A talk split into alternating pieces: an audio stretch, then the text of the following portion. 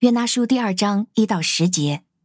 约拿从鱼腹中向耶和华他的神祷告说：“我从患难中求告耶和华，他就应允我；我从阴间的深府呼求，你就垂听我的声音。你把我投入深海，在海洋的深处，大水环绕我，你的洪涛、你的波浪都漫过我。”我说：“我虽从你眼前被赶逐，我仍要仰望你的圣殿。众水包围我，几乎置我于死地；深渊环绕我，海草缠裹我的头。我下沉直到山路，大地的门栓把我永远关闭。耶和华我的神呐、你却把我的性命从坑中拉上来。当我心灵疲弱时，我就思念耶和华。”我的祷告直达你面前，进入你的圣殿。那敬奉虚妄之偶像的人，实在是离弃了怜爱他们的神。至于我，我要带着感谢的声音向你献祭。我所许的愿，我必偿还。救恩是属于耶和华的。于是耶和华吩咐那鱼，鱼就把约拿吐在陆地上。您现在收听的是《天赋爸爸说话网》。神所赐的迦南美地是流奶与蜜之地。上帝的话语比蜜还要甘甜呢。我是拥蜜使者永恩，我是秘密，让我们一起在天赋的话语里勇敢探秘，蜜得甘蜜，得蜜，得利，得得胜胜。。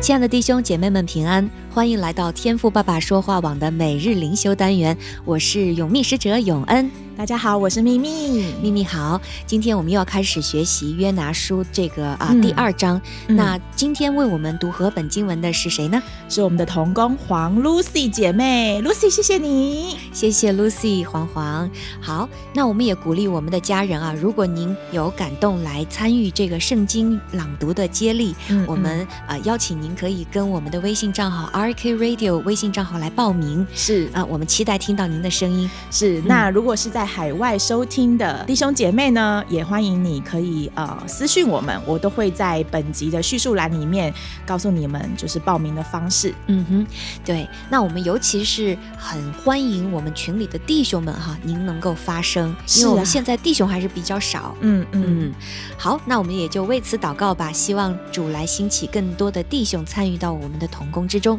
阿妹，好，那就我们进入到今天的听了再说。世界这么大，一定呢有你没想过的事。 对对对，有用没用，听了再说。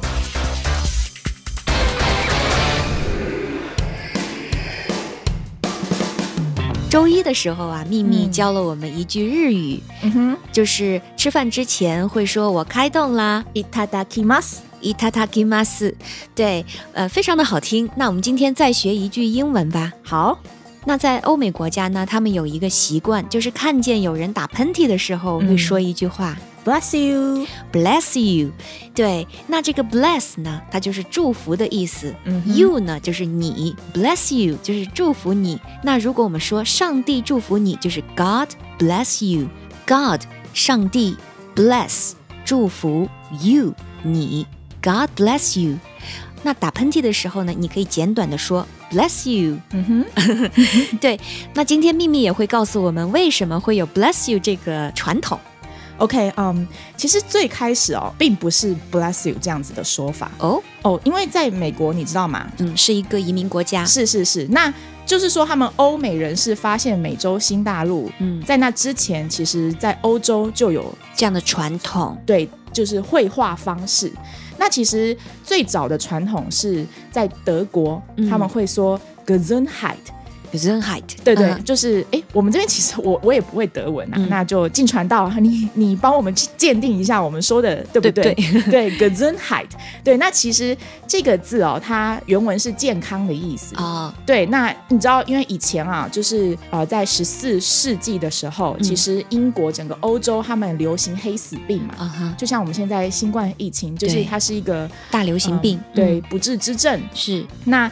据说哦，在当时就是黑死病的最初症状就是打喷嚏。 OK，对对对，所以人们希望得到上帝的保佑，嗯所以在他打喷嚏的时候呢，会想要说啊，上帝保佑您嗯这样子。对，那在一开始德国，因为他们也打喷嚏的时候，他们会觉得说，就是啊，不是吧，你生病啦，嗯你应该要保持健康啊，嗯所以他们才会说 Gesundheit，就是你你要应该要健健康，你要保持健康啊，嗯这种感觉。嗯，对，那是后来呢，在美国，美国人呢就把它改成相同意思的 “stay blessed”，、嗯，就是是保持健康，嗯保持祝福，嗯神的祝福演变成现在的 “bless you”，祝福你的意思。嗯，对，那这是一种说法。那还有另外一种呢，是说有一些人有这种迷信吧，啊哈，嗯就他们相信当人打喷嚏的时候，很容易灵魂 出窍，就是说灵魂会被喷出去，因为力道太强了。 对，力道太强啊了哈，所以灵魂有可能离开 肉体。啊、所以用 bless you 来给你封住。对，奉神的名，上帝保佑你啊，God bless you，、会帮助你把灵魂留在体内。嗯， 当然这肯定是一个迷信的说法啊，但是嗯、呃这个说法呢，它它竟然就是在这个俗语中已经被保存下来。是所以是如果您看到有人在打喷嚏的时候，你也可以像欧美人一样说一句 bless you 嗯。嗯嗯，嗯这是过去，就是说他们因为有这样子的历史背景，嗯所以大家在言语交谈的时候会有这样的对话方式。嗯，但是因为经过这个疫情啊，我想我们每一个人都开始学习，嗯、就是平时要戴好口罩，尤其嗯是如果您有感觉不舒服、打喷嚏、咳嗽的时候，那一定要戴上这个口罩，这是为了自己，也是为了他人的这样一个健康的考量。嗯但透过嗯今天的节目呢，我们也希望大家能够学习这样一个短语啊。你下次看到有家人、朋友打喷嚏的时候，你也可以送上一句祝福，bless you，祝福你。阿 man，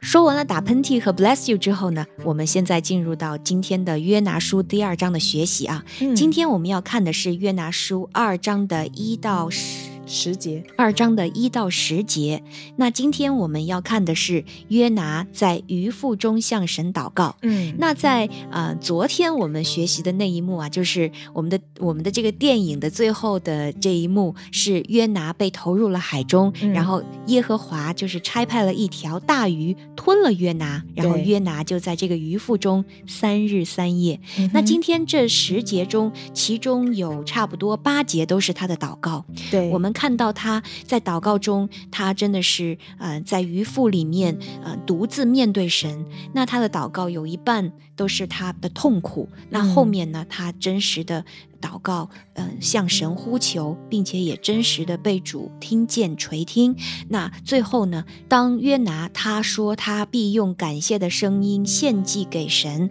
嗯那最后啊、呃神救了他，并且就是让鱼把约拿吐在了地上。这就对是我们今天的一个经文大意。嗯，荣啊，我觉得今天约拿他就是在深处和神祷告的这个样子， 嗯，跟我们前两天读约拿的样子行为差很多耶。 对，感觉好像反差挺服大的软了哈。对对对，之前特别的背你，然后现在就是不得不在这个鱼肚子里面。嗯我想约拿一定是不好受，而且是三天三夜，多黑呀、看不见光亮。嗯嗯嗯，其实我自己会觉得，如果今天我是约拿的话，搞不好啊，我在鱼的肚腹，我会抱怨起神。嗯但在这里啊，我想，因为他三天三夜其实不一定只讲这么少的话，嗯不过这一定是就是撰写最核心的，对最精要的，嗯他跟神深处的祷告嗯，体现出来。是，其实这些抱怨已经不是重点，或许他有抱怨吧，我不知道。嗯对，但是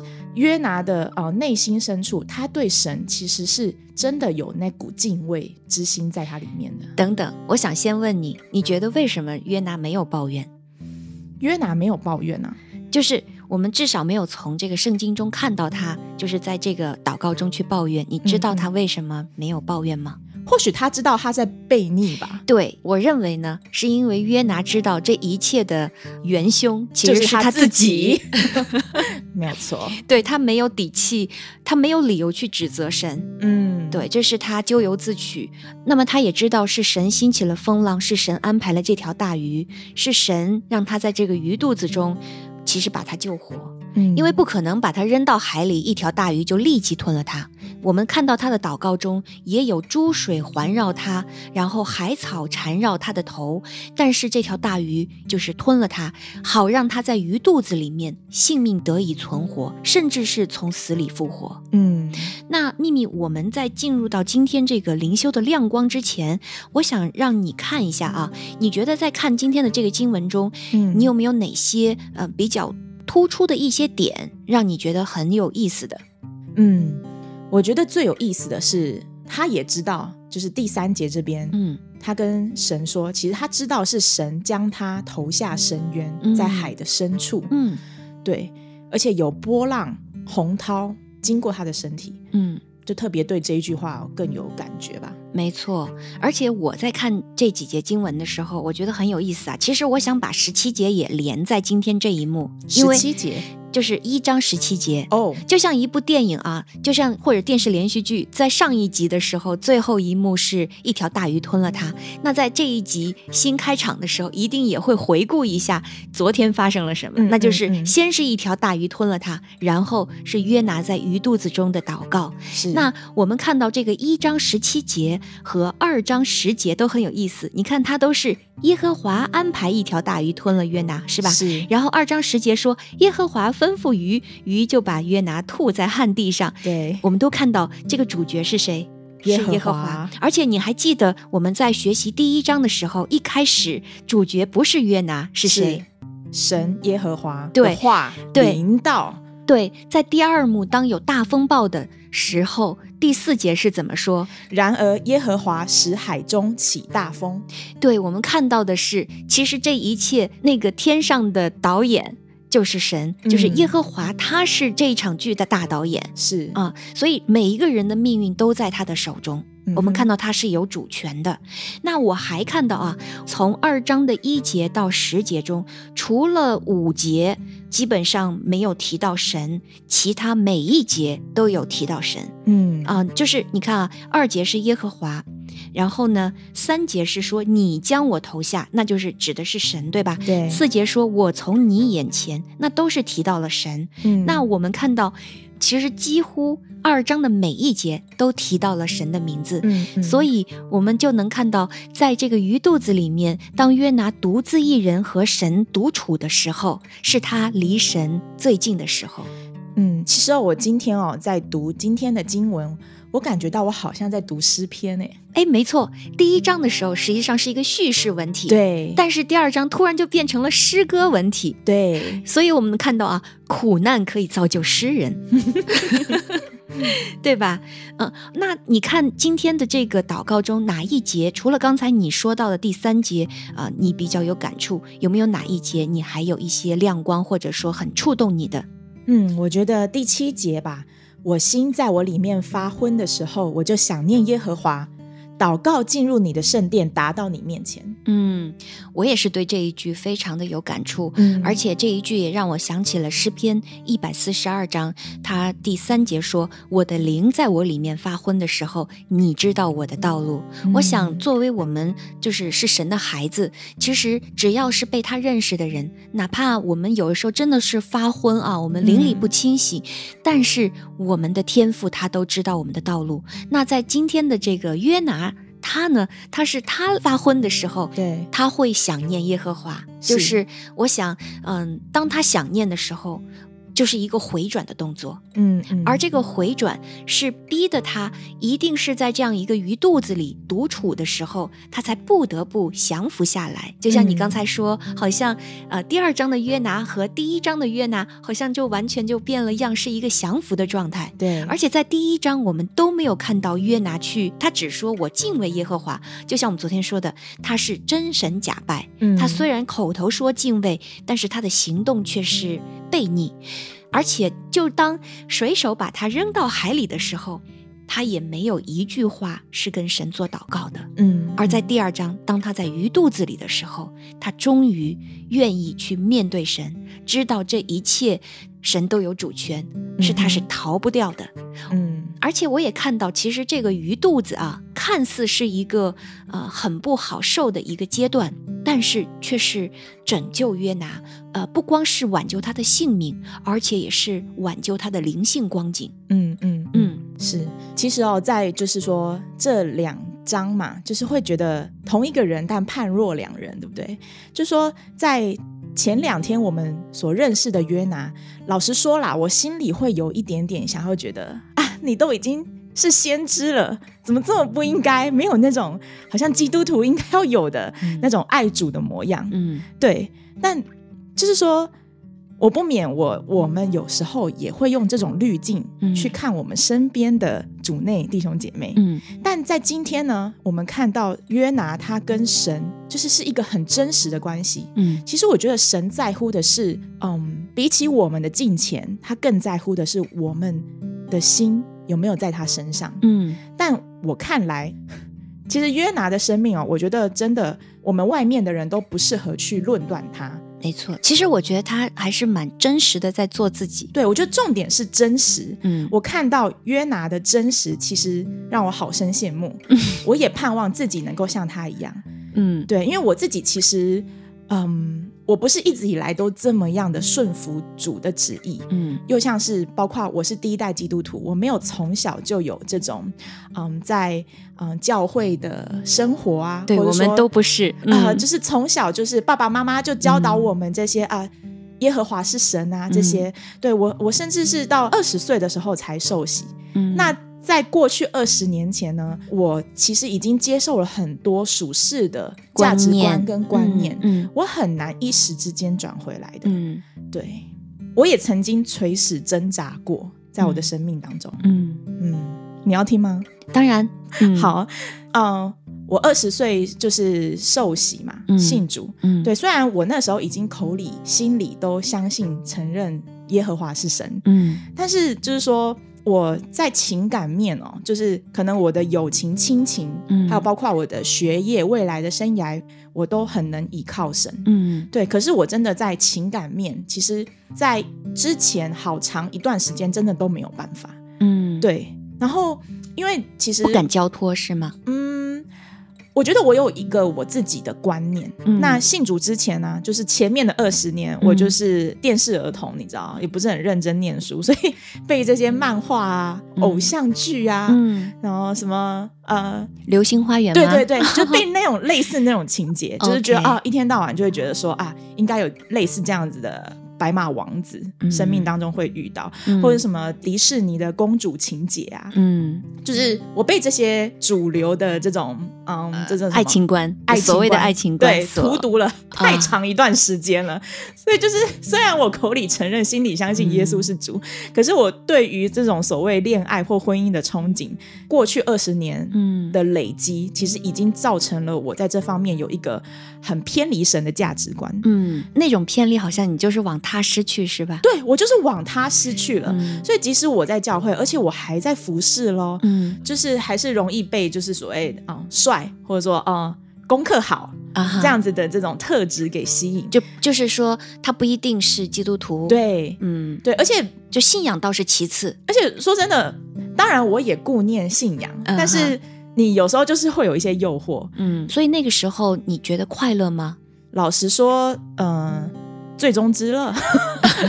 就是嗯，该怎么说？我我其实很低调，嗯对，在在教会，因为我也知道，就是台上的牧师会说什么，啊信与不信不能共负一恶。是，可是我不想要面对牧者或者是长辈的特别关爱，所以你的低调是为了躲着他们，对，就是这样子。嗯我选择逃离教会，对，但我人还是去教会，嗯但是因为我低调，对，然后我选择关闭我内心的那一扇窗、那嗯，一扇门。嗯，嗯嗯嗯，那后来是什么样一个情境使你就是一个转变，愿意真的是放下过去的观念，然后完全的把这一个感情这一面也能够完全的顺服神呢？真的就是像呃约拿一样，就是说被神丢到海里，嗯被吞到鱼的肚腹里面，嗯我只能逼的跟神独处的时候，嗯其实实这就是啊、我这样讲可能很空泛，但我想跟你分享，就是说，呃，在我和 Jumi 结婚之前，我的上一段恋情是当时我们是大学认识的，嗯然后后来进入研究所，可是研究所时期我们就是分隔两地，远距离，嗯他后来就是出国了，嗯那我还持续的留在台湾嗯学习这样子。那我们远距离整个研究所的时期，直到我们有相约，就是毕业典礼的时候可以见个面什么的。嗯但是快到毕业典礼见面的日子呢，他却主动了跟我提了分手。哦对，那对方是一个不信主的，嗯，其实他有努力想要尝试认识神，嗯因为我的关系，嗯但是他努力了好一段时间，他到最后他还是嗯觉得没有办法接受。嗯那其实这个过程当中也时常成为我们就是不和气的点。嗯其他地方或许我们都很契合，但是就这个部分，嗯但这部分却是我觉得最重要的。嗯老实说，我曾经就是觉得，如果他今天跟我求婚的话，或许我真的就会跟他在一起。嗯但他没有跟我求婚，反而跟我提分手。嗯，那那也有神的保守，就是神是派了这条大鱼。是嗯当时我是的确有撕心裂肺的感受，嗯，就是有因为被分手嘛，就像那个风暴一样，对。但是其实我另外一边，我的深处其实是真的是有一个平安的，因为这交往这两三年吧，就是一直以来哦那种信仰不契合的问题。终于被解决了，在这一刻，嗯只是说，并不是我一直在跟神祷告，我理想中的那一种，嗯、什么偶像剧的那一种嗯皆大欢喜的情节。是对对对，嗯所以在这件事情上面哦，其实我过去其实我心里也是想要往踏实的方向去的，嗯就像约拿一样。是可是真的是神从中的搅动，让我去不成。嗯你知道吗？我还想跟你分享，真的有一件超妙的事。那时候我因为在被分手，所以每天就是撕心裂肺的嗯哭嘛。嗯然后，因为其实当时呢，这一位男性嗯他，我现在不想讲他是男朋友，反正我跟他也没什么关系。但是嗯他当时是在美国，就是 Boston 那个地方嗯留学，嗯对。然后我 我觉得神真的非常的幽默，你知道吗？嗯就是那个时候，因为我还是继续过着我的生活嘛，嗯时间到了，我要去学校找教授谈论文。嗯我开车，然后在等红灯的时候呢，我抬头看，我们台湾就是是有那个水泥砂石车，哦对砂砂石车，你知道那种砂水泥砂石车，就是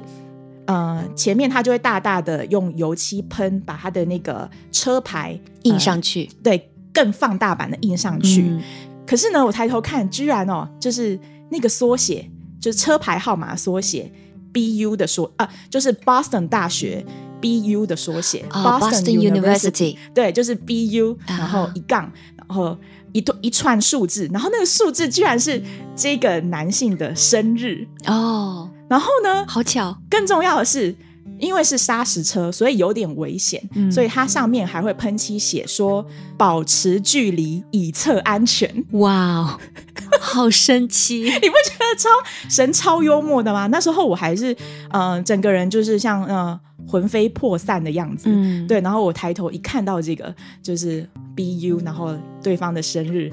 保持距离以测安全。哇，我真是感觉就是神很爱你，就是是天赋不是爸爸非常爱你，对，而且我也很感恩啊！现在秘密和啾咪的这样的一个美好的婚姻的，也是见证了你们在主里面的成长。我看到嗯你们两个人在主里面愿意学习、愿意改变，这真的是神的祝福。嗯我想你知道后面有这样大的祝福，一定就不再纠结于当时的那一个心碎了吧？对，所以我也完全不留念我嗯过去，呃，在就是嗯、呃情感面交托给神之前的那一段生活了。嗯，嗯，哇，谢谢秘密给我们的分享，就是确实啊，我觉得你刚才讲述的这个经历，像极了约拿在鱼肚子里，然后呃，神怎样借着这个分手，好像掀起了你情绪上的风暴，嗯然后这个风暴中，你必须独自面对神，对，就在那一个鱼的肚腹中，你明白了神为什么要这么做。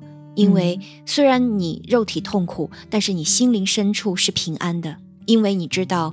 神出手了是啊，神出手，神也接住，因为他是你的爸爸，他一定会为你负全部的责任。阿门。嗯，所以也难怪乎秘密今天很感动的是第七节哈，嗯我心发昏的时候，我心里思想耶和华。嗯哼，嗯，所以弟兄姐妹们，今天这个第二章，我们看到神会借用大鱼来保住一个人的性命，嗯来挽救他的灵魂。那我们也很有趣啊！你看第一章，神拯救的是水手们、船员们。嗯，而第二章，神又借着这个大鱼来拯救了约拿。对那在明天的第三章呢，神也会借着约拿的这个宣讲是来拯救一个恶城，就是尼尼微城。是我们可以看到，神才是那一个拯救者，神才是那个大导演。阿门嗯。那明天的灵修进度也相当的精彩哦。那我们也邀请弟兄姐妹，如果您有时间的话，可以先提前做一些预备。嗯，那我们今天的分享就到这里，我们明天再见。我是永明使者永恩，我是秘密，上帝祝福您，拜拜，拜拜